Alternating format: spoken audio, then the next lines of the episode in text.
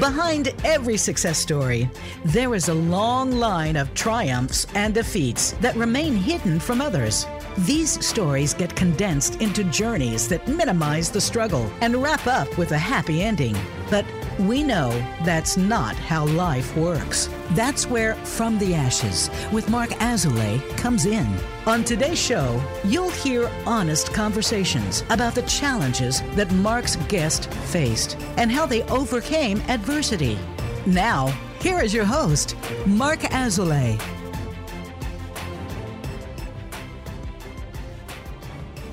Welcome back to From the Ashes. I'm your host, Marc Azoulay, and I'm sitting here with Tamra Sattler. Tamra, we've we've known each other for like five or six years. I still remember um, that first walk that we took up Canyon in Boulder, just talking about you know our lives, our practices. We were both kind of you had just moved here, I had just graduated, and since then, we've gone on to, you know, run supervision groups together, to work together, and I think really see each other grow. And I'm excited to include you in this, in this next kind of chapter, and um, catch up and see see where you're at with a bunch of stuff and how your practice and life is evolving. Absolutely, it's nice to see you again, Marc. Yeah, I think it's going to be really cool. And the topic we're going to talk about is one that is really requested a lot by our listeners um, psychedelic assisted psychotherapy. It's something that is big, uh, that's taboo, that's controversial, um, charged for a lot of individuals, uh, myself included. And you have an experience uh, as a client. So you want to tell the listeners a little bit about that? Yes, I do. So I am probably typical in that I've seen um, when you have an issue. So pretty much my entire life, definitely starting with my teens, I had an eating disorder, bulimic, anorexic lots of relational inter, uh, issues through my 20s, 30s, and saw a ton of different therapists and did a ton of different techniques. So, everything from EMDR, which everyone says works on single episode, um, things like brain spotting, um, did breath work, yoga, then tried um, you know, let's see, somatic experiencing therapy, somatic therapy. Then I tried psychoanalytic therapy, CBT, you name it. Um, so until recently, I suffered a lot with feeling dissociated, not in my body, attachment issues. Um, going back to an infant surgery, so I had a surgery when I was six weeks old, and I was put in the hospital for about a month. You know, not too bad. No one, it didn't really raise any concerns for any of the therapists. And so I've been struggling up to date. I'm 55 years old. Sorry, just turned 56. So that's a long time to struggle. So, um, can you say a little bit about the struggle? Like, what is what's actually come from that? uh, experience? Yeah. So um, you mean post um, post psychedelic or pre? More no, pre, pre, pre. Yeah. You know, like the the impact that that surgery had on you. Were you able to trace a to any of your behavior or beliefs about the world? A lot. Um, so so I mentioned just briefly. Um, so eating disorders, I believe, direct, directly came from that. Relationship issues, um, dissociating not feeling, I think a lot of my attachment stuff came from the infant surgeries, um, kind of a complex PTSD, if you will. Um, let's see, what else do I think? Yeah, just kind of always feeling a little out of body, going into fantasy mode more than actual reality. So, um, but attachment issues are enough to really make life difficult if you're having trouble with if you want a relationship but have trouble with relationship, if you want to have close friendships but having trouble. Um, so I really believe um, it all stemmed back because I really had nothing much else besides, you know, the typical, um, you know, kind of waspy parents, uh, uh you know, unemotion, a little unemotional, very safe that definitely contributes. But the infant surgery is what made things, I believe, so much more difficult because all of my siblings are, you know, relatively normal and stable. uh, with the same parents. So, yeah, that gives you a flavor of the difficulties. Not mm-hmm. easy. Mm-hmm. Right.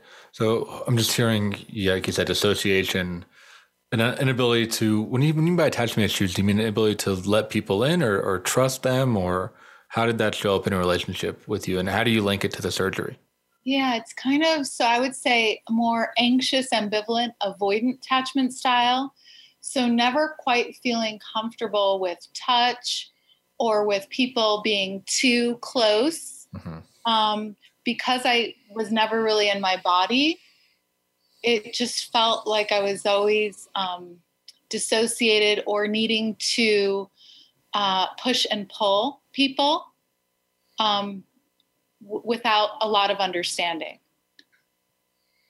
That makes sense. Okay, so you have these experiences, and then you go and you try these different therapeutic modalities. Yes. Can what was that like? Um, well, um, yeah, from let's see, I think 27 on, living in uh, the Bay Area. Um, well, you know, I was always hopeful, and then I would go to see these people. Like, for example, number uh, one person works with, I think his name is Ray Castellino. Um, he's doing the infant surgery studies in the Bay Area, San Francisco. And I was so excited when I identified this to be a possibility that it related to infant surgery. I went in to see one of his practitioners, very helpful. After about three sessions, she said, Yeah, no, I just can't reach you. Nope, sorry. I was like, um, what do you mean you can't reach me? Yeah, you're just um you're unreachable. So I don't think we're gonna be able to help you. That was a very sad day. Um, yeah, so you know, EMDR. Oh, EMDR works on every everyone with single incident trauma. Uh, no, um, yeah, brain spotting, breathing, yoga. I lived in an ashram for a while. Uh, yeah, so, and I was re- probably st- I still work with some of the best names I think in the therapeutic community, but not a lot of change so you're really trying to figure this out. Uh, yeah, I really wanted a healthy relationship. And I really wanted to, it's hard to talk about now because I'm actually here, but I really wanted to be here. I wanted to be present in my experience, uh, sensing like normal people sense when they have butterflies. I had zero butterflies really zero anything. So I could do a lot, like I could perform. I, I was really good in business, but I wanted to have senses like most people. Hmm. You yeah. just wanted to feel, you wanted to be touched by the world, sounds like. Yeah, I wanted to be impacted, touched, both literally and physically. Um, yeah, and so I was, you know, always in I went to CIS, which was somatic, was really big at the time. And I would have a lot of conversations about, oh, you're not in your body. Really? How do you know I'm not in my body? Because you're not in your body. Okay, well, can you get me in my body? No, I can't get you in your body. You just have to be in your body. Well, I don't know how to how do I get in my body and be in my body if I don't know how to do be in my body. So this went on for those conversations in the clinical communities. Well, they're still ongoing, but um, as far as just the conversation. But that went on for about 10 years. So it's hard to know to be in your body when you don't know how or you're unable to. Well, yeah. And that's such a vague instruction. I know. Just to yeah. be in your body. Well, I mean, what is that? What do you think that they meant by that? Or what did you take that to mean when people were telling you that? Yeah, I think the somatic, I mean, the somatic um, movement really came on board so I think the instruction was spend time in your body and let us know what you're feeling, what senses you're having, what color it is. That one used to really bother me a lot. Um, and just let us know your experience. And I didn't have any information for these people. So um, that was very frustrating. Yeah, yeah, I think that that happens a lot. You know, I mean, you know, and maybe the listeners know that my practice is primarily with with men, and even my own experience, like we don't have a lot of that language. So when asked like, "What do you feel in your body?" a lot of it's like nothing, right? Or like maybe I feel a little tense, or I feel like I have a you know lower back pain or something, right? But no, I, I, I remember having that experience of being like, "Wow, am I like a sociopath? Like, am I?" Am I just like dissociated and numbed out and just like broken? Like, why can't I do something that just seems so easy and so obvious, you know? Yeah. And it seems like my latest hypothesis people who have really, who do not have like frozen nervous systems like I have, for people who are more, um, you know, HSP or highly sensitive nervous systems, they could tell you the pinpoint of like what you know how big the pinpoint of their sensation is what it's doing to their nervous system how their breathing's impacted. I was like yeah oh yeah i don't have any of that. So and i can actually see some of these somatic therapists when i would see them actually their breathing would increase. They would say like oh i'm feeling this from you. And it's like okay cool. So yeah it was um yeah, some people are just more embodied than others, maybe to a point of too embodied, like too somatic. Mm-hmm. Anyway, so.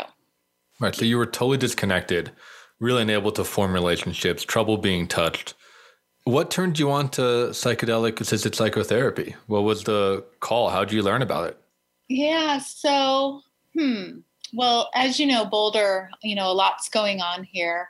MAPS, um, there's a big group of MAPS here. I don't know, it might even have been founded here. Um, with the suggestion of a friend, I read A Really Good Day by a lawyer who started microdosing, um, LSD actually. Then I read Michael Pollan's book, and I was kind of like, nah, you know, I never did psychedelics in college, maybe when a lot of people did. So it took me a long while. And then I heard some really good research and some good stories from people um, in and around Boulder.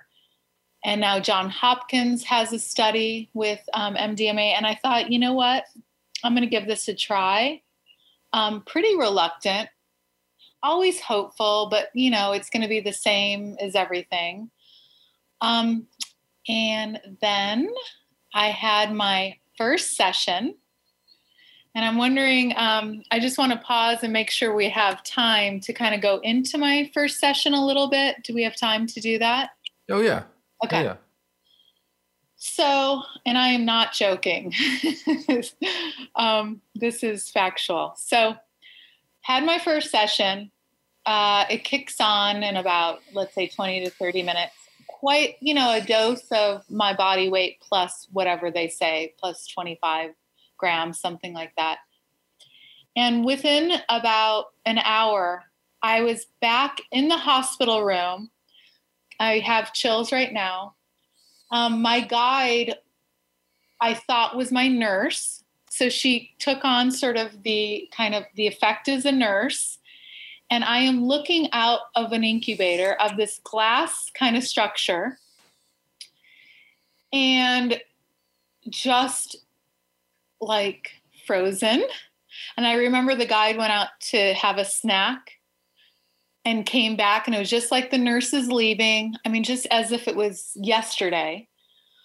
Um, when the so called guide nurse came back, um, I could feel my uh, body start to de-thaw, if you will.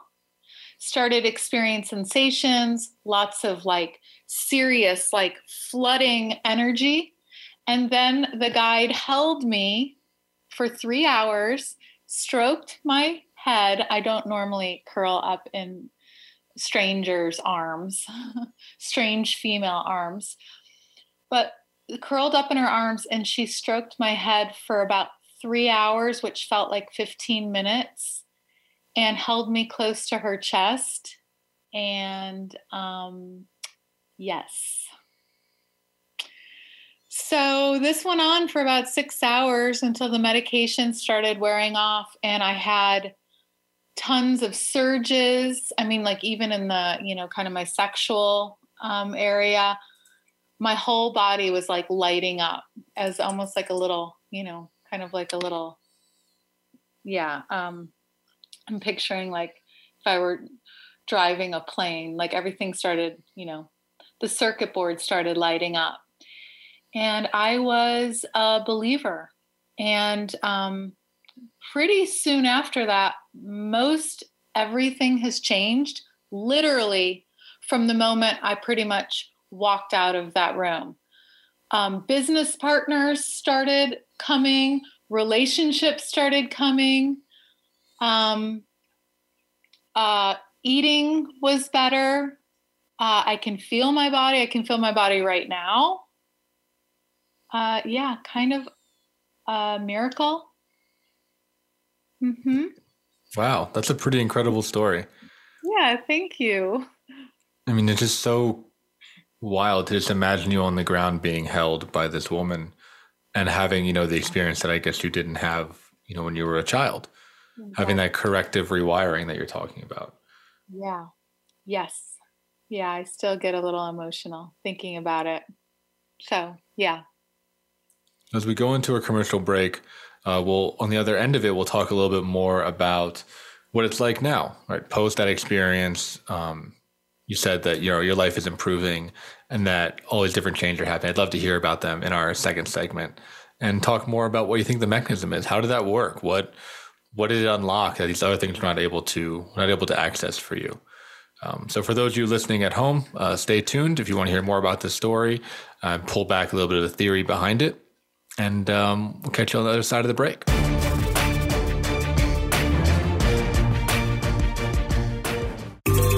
Out what's happening on the Voice America Talk Radio Network by keeping up with us on Twitter. You can find us at Voice America TRN.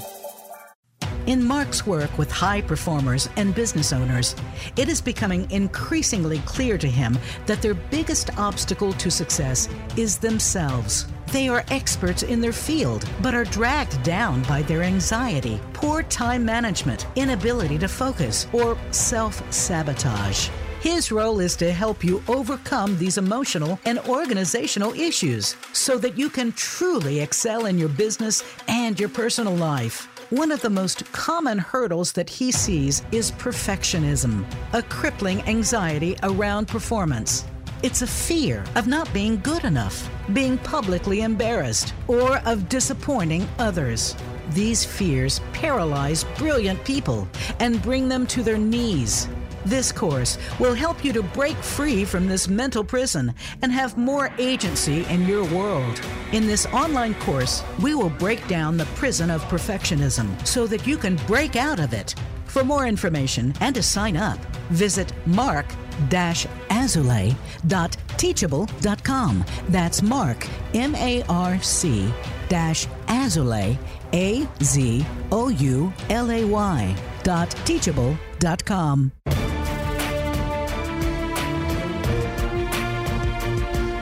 are listening to From the Ashes with Marc Azoulay. To reach the show today, please call 1 888 346 9141. That's 1 888 346 9141. Or send an email to podcast at marc azoulay.com. Now, back to From the Ashes. Welcome back to From the Ashes. I'm your host, Marc Azoulay. And we're sitting across the room with Tamra Sattler talking about psychedelic assisted psychotherapy, specifically MDMA. She's been sharing her experiences as a client and working with some what we would call in the therapeutic field pre-verbal trauma, right? Trauma that you endured uh, as a baby with a surgery of not feeling safe and being disconnected from your body. And you just went through this incredible story of your first session where you were saying, you know, the circuit board came back online and you were able to feel yourself and uh, also allow yourself to be held by the facilitator, by the guide. And you were just about to tell the listeners how your life has changed since having this big moment uh, during during the session. So, what's life like now? Yeah. So, um, so I had kind of heard through circles that everyone's life changes by doing this work. And it's like, oh, okay. so, um, things that I can't explain. Uh, I've been trying to start a business for, oh, I don't know, 10 to 15 years. Right after leaving session, a thought popped in my mind. Oh, I think I need the leading um, expert in what I'm going, what I'm doing. Um, so, thought of a person who knew him, picked up the phone, called that person. She said yes, started a business. Okay, did that come out of the session? Well, um, it seems like it. Also, a boyfriend. I have not had a boyfriend for a long time. Did that come out of the session?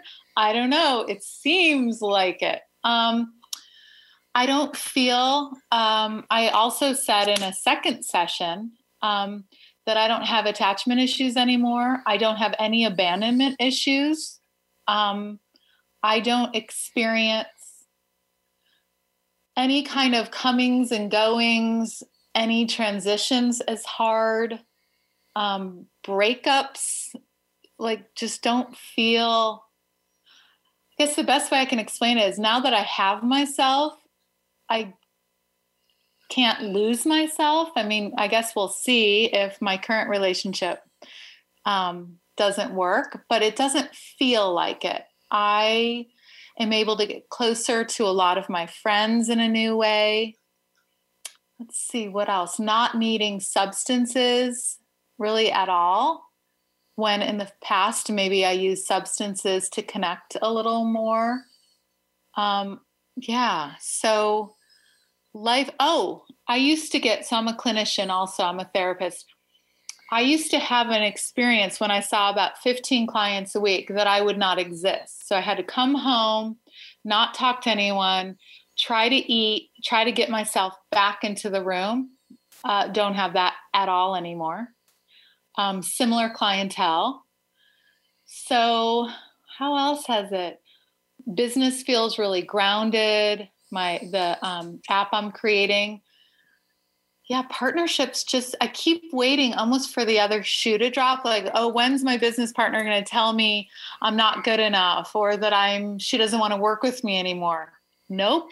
She doesn't she's completely delighted. She loves my work. Um, keep expecting my boyfriend to say you're too much, you're too emotional. Um, I can't be with you. Nope. um, I have no anger. I had a lot of, I think, pent up rage. I think, like a lot of us women, no anger. Um, yeah. So life is different. And I guess just the small moments. Um, I'm able to enjoy, like, I'm looking at a tree right outside my window. I'm able to enjoy the tree and the breeze and um, experience life as me helps me experience life, period. I don't know if that sounds too new agey, but I experience life now. I experience other people's emotions. I, I'm impacted deeply. Um, yes. So that's how life is like. It's, you know, quite a shift. Yeah. I mean, that's wild. It's like a 180 shift. Pretty much. It sounded like you came from being like, you know, really just dead and numb to the world and resentful and angry to now being open and, and trusting and loving and actually connecting to the present moment. Yeah, and I just wanted to add so as a as a female in our culture, I was taught to be nice. So I didn't always experience or let out, you know, my rage or anger. So I was play acting a nice female for a very long time. Um, so it's just interesting to actually really be kind and not play acting kind. Or if I do get upset, it's okay to express in the moment versus, you know, um, kind of pack it down and then have an eruption. So I'm I'm just aware of like the moments like other people are aware or some people are aware of the moments they're mindful mo- now i'm aware of moments so then i can catch myself like oh maybe i don't want to say that or i don't want to do that um, yeah, so it's, yeah, so I'm a huge believer.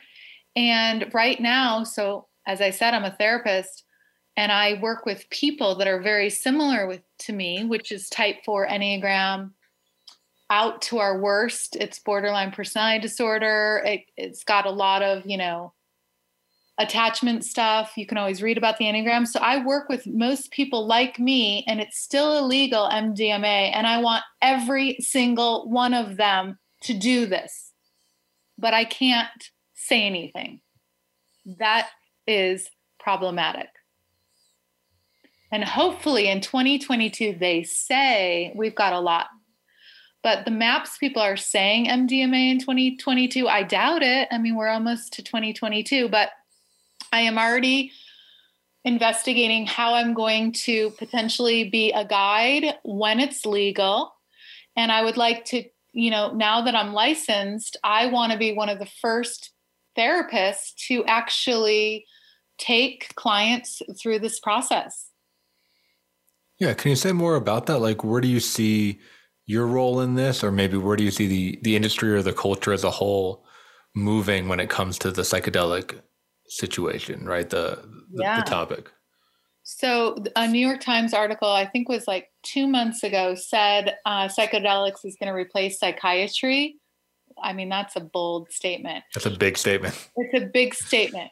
But for a lot of my clients who have relational attachment issues, they can't take meds. Meds don't treat, you know, these kinds of symptoms.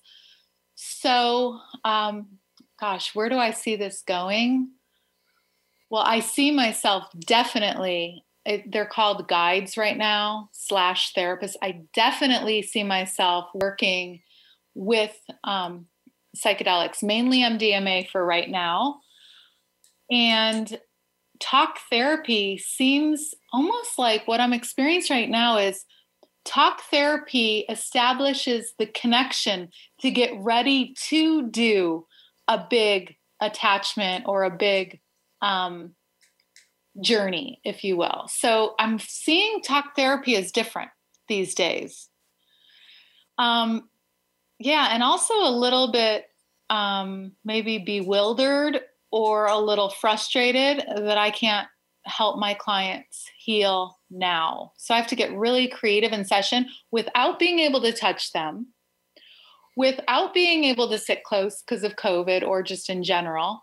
It's um, there's a lot of limitations on being a licensed therapist and limitations, you know, that I won't go over, you know, uh, meaning, you know, I will abide by until this is all legal.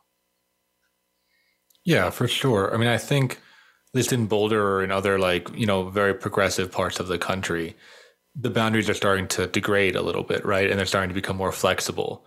And I do see things, you know, psychedelic assisted psychotherapy being one of them, but also I think of like, you know, sexual surrogacy, right? Or I think of like cuddle groups or things where touch becomes a lot more important into the work and the boundaries break down more, right? And it becomes more about not being a clinician, right? Not like doing a service for a person, but actually just being an important person in somebody's life, right? Like being a, having a meaningful experience, having that big release uh, with somebody else, which I think can be very powerful and I think can be very dangerous. You know, those those walls are there for a reason. Exactly, and that you know, I would like to think of myself because I'm licensed, I'd carry the same similar ethics and legalities into being a guide. Um, but I'm really excited about it. So um, you also said a little something about, gosh, like how did I actually change? And I've had this conversation with a lot of people in the know, including people at MAPS. And I don't really know. all I know is I had an experience that I never had that you spoke to. And that time must have done something to rewire my neural pathways. I don't know a ton about brain research, but it actually allowed something in my unconscious correlated with my body to almost like um, um, dilute, if you will, or dissolve. That's how it felt. So something was in the way. Um, and it felt like it just shook me up enough. Oh, basically, MDMA turns off your limbic system. Um, so something that I was braced for in everyday life went offline and so that I could re experience, or for me, experience for the first time ever a caretaking, bonding, you know, um, hold that I never received. But I still don't know exactly how all this works. There is a mystery to this that I will never claim to understand. And I'm three, um, so I'm three sessions out. So I've had three individual MDMA sessions, and each time there is something dramatic that happens after that can't be um, that's either synchronicity or there's no statistical you know validity or reliability. So i'm going to leave it to mystery at this point because that's how it feels. Yeah i think it's still something that the mechanisms are really being understood and studied right? I mean these yeah. you know chemicals these compounds were discovered what like 60s 70s and then locked down right? They were made illegal and they were locked down. And I don't think we really understand the mechanism. I mean, the sim was actually a lot of psychoactive medication, right? I mean, our industry doesn't exactly know how these drugs work, but they do seem to have positive effects with people. So I think there is like a mystery component or, you know, a um, trial and error component, certainly. You know, it makes me think back. So I've never done MDMA assisted psychotherapy, but I have done a lot of MDMA when I was in my um, you know drug use phases. I think I talked about it on the episode with uh, you know Sarah Hertzberg, but I did talk about how I wasn't aware of how much fear, quite frankly, and judgment and shame I carried with me until I took that drug for the first time and finally felt comf- comfortable and safe and able to connect and kind of similar to what you're talking about, present in in my body and, and in the world. And it was like a veil had been lifted. Wow. And you know, I knew I couldn't live there, but I did know that it was possible. And I did, like I said, I didn't know the things that were clouding me until they were gone. I just thought that what I was experiencing was normal or that there was um, something wrong with me or that that's how it would always be. Maybe that's more accurate. I thought that I would always feel this level of disconnection until I had the quite powerful experience. Um, for me, it was like, you know, on the dance floor of a rave, but having the experience of like, oh, wait, I don't have to be afraid all the time life can feel very, very differently. Love, I love that you said that. Yeah, from um, from what I'm hearing and my own experience, it's you know it's own you know to be kind of dramatic, you know to be the divine or to have like you know uh, like Rumi like a kiss from the universe. I mean, that's how the possibility of like wow, I can actually love people and I can be loved is pretty exceptional. I mean, I of course, you know, I'd like our political structure to take MDMA. I'd love, you know, the whole healthcare industry, really anyone that is in a caretaker role or who may not even be able to receive themselves. They can give, but they can't receive. So I think it's a pretty big deal. And I'm reading, I think the book is Keys to Immortality, and it goes back before Christianity and talks about how, you know, a lot of the sacraments back then they took um, psychedelics, but, you know, that's kind of gotten a little bit, you know, poo pooed along the way. So this has been, you know, through time. And so I'm pretty excited about it. And then, you know, of course, there's always caution, like everything. You know, you don't do um, you don't do a session four months you know you wait four months or four to six months and then you do lots of integration. So you don't it's set in settings a big deal. I'm involved in a consciousness book club right now with um, the school of conscious medicine. People all over the world we have 200 people on the call a book club to talk about consciousness medicine book written by Françoise Bourzat in the bay area. So and she worked with Ralph Metzner, who's one of the key people, along with Timothy, you know, Tim, Timothy Leary and um, Ram Dass. so yeah, so. Mm-hmm. Yeah, this is a really big movement that's happening. Yes. We're going to move into our next commercial break here, but on the other side, we'll talk a little bit more about you know what a client might experience. You know, more that set and setting, the kind of nuts and bolts. Um, and if there's somebody listening you know what they might uh, how they might seek this out or you know what kind of questions they might have going into it. But if you're listening now and you want to support the podcast it's really helpful to share it on social media send it to somebody who you think might benefit from this conversation uh, leaving a high star review five star on um, you know itunes or spotify any of those really helps us to get the word out and helps more people get access to this information. So thank you so much for listening and uh, see you on the other side of the break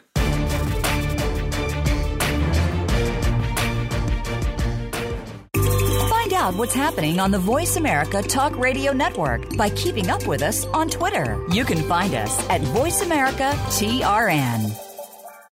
In Marc's work with high performers and business owners, it is becoming increasingly clear to him that their biggest obstacle to success is themselves. They are experts in their field, but are dragged down by their anxiety, poor time management, inability to focus, or self sabotage.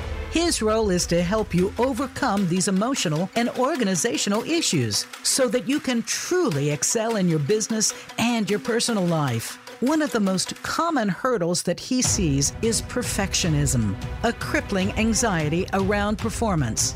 It's a fear of not being good enough, being publicly embarrassed, or of disappointing others.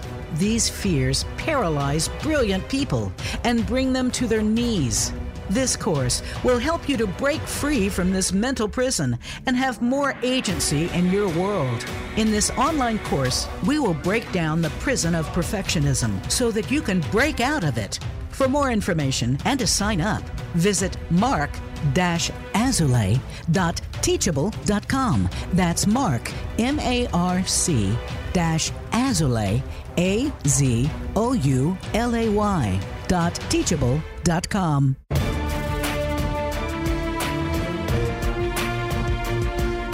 listening to From the Ashes with Marc Azoulay.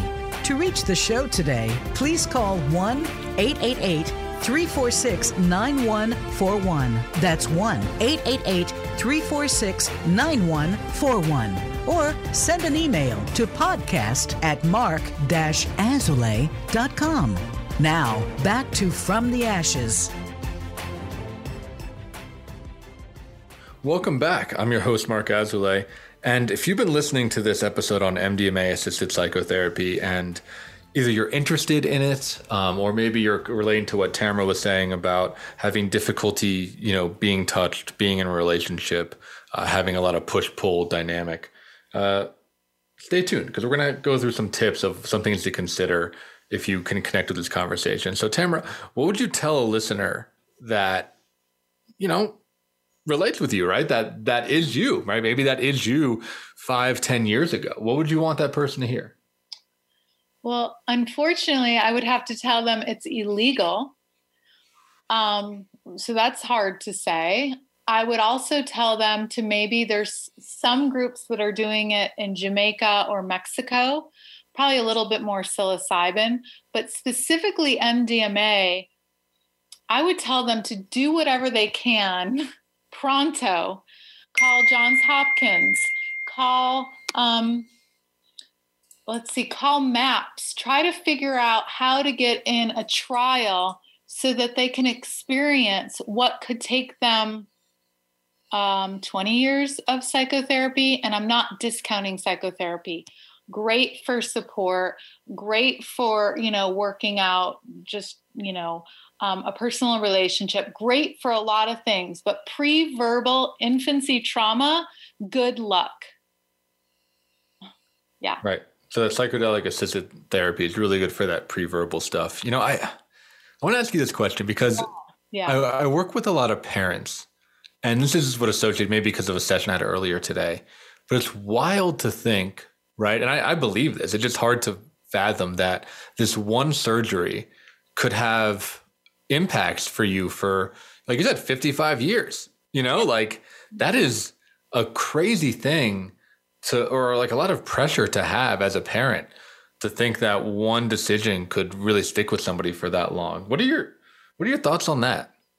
I know. Um, well, I had to have the surgery or I was going to die. Mm-hmm. so, um, so you know, my parents that wasn't a question, but I think if our society knew better, especially my parents' generation, about not having touch or being in an incubator, all these things, like why didn't I have, you know, I would have loved if my parents had gotten me into maybe massage as a young girl, or maybe they would have touched me more, or who knows? Or at the first sign of my eating disorder, anorexia and bulimia, maybe that's the time. But it's still, I mean, it's, yeah, it's got to be really frustrating for parents. I think, I mean, I said this to um, a client's parents the other day that I'm work I'm working with a client. I said, you know, there's never too much love, you know, like love in even a boundary sense, but like love will never never hurt, you know, your child. And then boundaries, of course, too, but lots and lots of love. So yeah, which, you know, my parents didn't really know how to do. Um, yeah, it would be hard to be a parent. Um, but a lot of this is common sense. And I've asked a lot of my clients who came to me with borderline personality disorder, and no one ever asked them, Did you have an infant surgery? Do you know how many of them said yes? 90%. Wow. I mean, and that includes a cesarean. So I remember Stan Grof doing a lot of work on um, birth traumas and kind of the different matrices of the birth. But yeah, like common sense, go through your history, even from, you know, go through your even your parents history or your mom's history what was happening at the time did she have depression and then go through your own history and use common sense and talk to your therapist talk to your healthcare workers and outline what may or may not have happened. Yeah, yeah, I think that's good advice is trying to take that bigger picture because as kids we're not aware of that. You know, we're just in our own minds. Yeah. So I think yeah, really mapping as what was going on with your parents, what was going on, you know, in society, what was going on, you know, with their jobs, with with the home, you know, trying to get that bigger picture can be really powerful and hopefully, you know, shed some more light and some clues onto what some of the more root causes are for individual suffering and symptoms. Absolutely. And I just want to also make clear I don't know ketamine individually, but that's happening legally. So you can always check that out. But, and right now, MDMA is the only thing that's worked for me infant surgery, surgery wise. Uh, psilocybin, I can't say the same. So it's just strictly for me, it's been MDMA which is not even technically a medicine because it's, you know, made. So it's not like it has its own consciousness like psilocybin.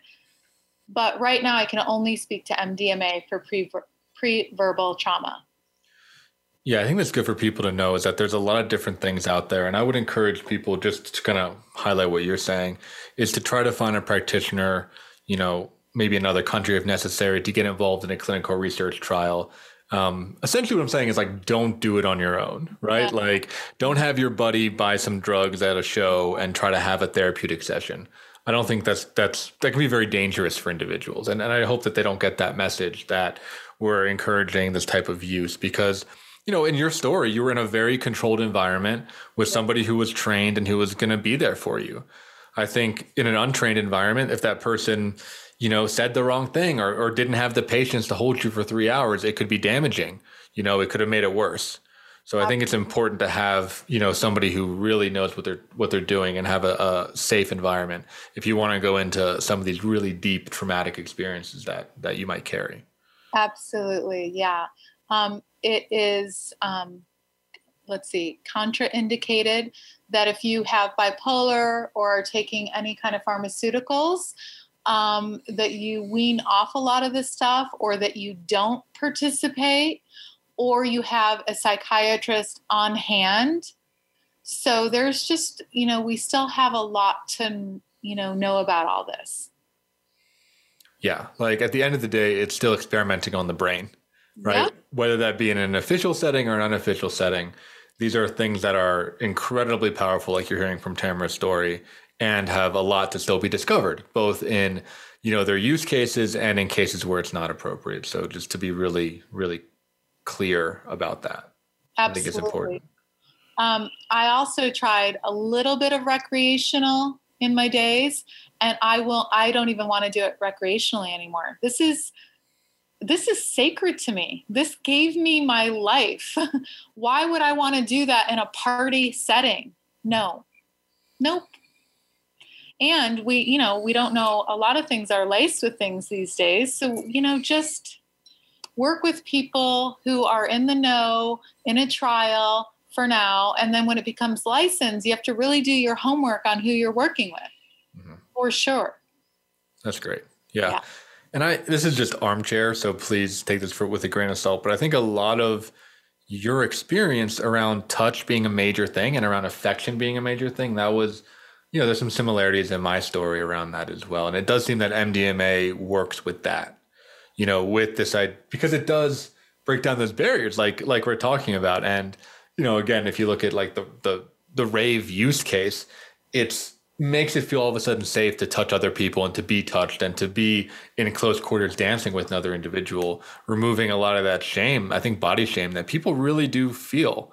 You know, whether it's uh, you know, thinking that they're unattractive or that they're unlovable or being afraid of being like a predator or not knowing how to express themselves physically. There's a lot that goes into the body. I'd be curious if you have any thoughts around that, um, around body, around I mean sexuality. I think you know affection, mm-hmm. being held. What do you what do you think about that, Tamra? Oh yeah, all of it, or even just image. I mean, when you're you're naming all this stuff, and what is it like to be yourself? I mean, that is my mission. That is what my app's going to be about. That's everything. I want people to be able to be themselves, and if they have, you know, behavior that's harmful, let's have you be yourself so that we can actually contact that behavior that's harmful so we can change it. But not to feel like you can be yourself is to me a kiss of death. You might as well be dead. So I think this just opens up everything image, all the things you named, probably creates new neural pathways, gives you that divine feeling, that godlike feeling that a lot of us didn't have in church or in synagogue. So here we are, we're the divine in an experience. There's nothing better. Yeah, what would you say to somebody who relates with, with what you just said about not being themselves? Is there, you know, an exercise or activity or something that they could think of, you know, or something that helped you recognize that or take a step towards the self? Because I think that is critical, what you're saying there. Oh, um, gosh, there's so much. I think, um, I think the one thing I can say is if you find a therapist that you don't feel judged by and you feel like is capable of love to the best of their ability, it starts there. That's where original wounds happen. So at least start with a really good, solid relationship where you're safe and just allow being loved because your therapist hopefully will really want you to be yourself. Well, well, well hold on, hold on. I'm going to challenge you here because I think that's that's a hard instruction. Really? You know, I think back to what you said around just being your body, right? Mm-hmm. Like mm-hmm. just allow yourself to be loved. For some people, they could say the same thing, right? It's like I've never felt loved. What do you mean just like allow love? You, you know what I'm saying? Like yeah, uh, that sounded a little too Meiji. Okay, I'll, I'll I'm thinking of a client right now. To the I don't know if the guy can be in his body, but each session, I freaking love this guy. I love what he does for a living. I laugh at his jokes. I smile at him. I take him in. Wherever anyone is, you can still love them or like them deeply or feel engaged with them or feel um, enjoyment with them. And I hope to God, as therapists, when I don't feel that with a client, I will refer out or they'll leave or they won't even come to me in the first place. I freaking love my clients and I do my best to have a really, really safe close relationship. I am their number one fan. And so I really hope therapists, I've heard a lot of stories out there about therapists. I'm not sure all of them can do this, but that's the one thing I've seen consistently. I'm basically reparenting from afar. I'm not hugging anyone or touching anyone, but I'm reparenting most of my clients and saying, You can do it. You're lovable. You're beautiful. I believe in you. Let's do this. Let's get on that app and get this date. Let's do it together. Here, let me metaphorically hold your hand. I'm here. I'm rooting for you. You're amazing. That's how I like to do therapy. yeah, I think a lot of people really need that. I think they really need, you know, yeah, the reparenting or there's someone in their corner. Yeah. And but and, and I think there's a lot of barriers to that. I think people trying to think from my own work, you know, both personally and you know with the people I work with, there's like a fear of you know getting let down, a fear of getting hurt, a fear of that person leaving. There's a lot I think that can come up when exposed to love, as as pure as it is. Um, so what I would say is just to be really kind and, and careful with yourself. If, yeah, if you and, and talk about the barriers, right? Talk about those times yeah. when it doesn't go in you know when Absolutely. when you are pushing somebody away or when you do reject them and then how you reject them Absolutely. Yeah, it's really good therapeutic material. Um, yeah, and it's fun to get the material that comes up in session like, you don't really like me, do you? It's like, mm-hmm. really? How did you know that? Do you really believe that to be true? So it's just it's just interesting. People show you what's happening for them. Yeah. In all kinds of ways. Yeah. So then you just meet that and then meet that and then meet that. But um I feel pretty good about um, hopefully, yeah, I feel good about what my clients would say about me. I think most of them would say I'm their number one person. That I that they have the most intimate relationship with me out of anyone else, and that I believe in them out of pretty much anyone else, and that really makes me smile. Mm-hmm. Well, that's fantastic. So, on that note, uh, as we're wrapping up here, where could people find you if they wanted to be a client or learn more about your app? Uh, where can they where can they find you out there on the internet? Yeah, so uh, tamrasattler.com, T A M R A S A T T L E R.com. So my app is coming out. It's called Awakenly. It's just various exercises to help you become more of yourself. I also did a, a documentary on BPD because that's what I used to specialize in. And yeah, if you have any I like to refer people. I like to, you know, do help where I can. Um, so yeah, reach out if you want to reach out, and I'll try to get you to someone that can help or offer more knowledge. Great. Well, thank you so much for tuning in. If you enjoyed this episode, please like, share it, leave a review, and those things really, really help. And we will catch you next week on another episode of From the Ashes.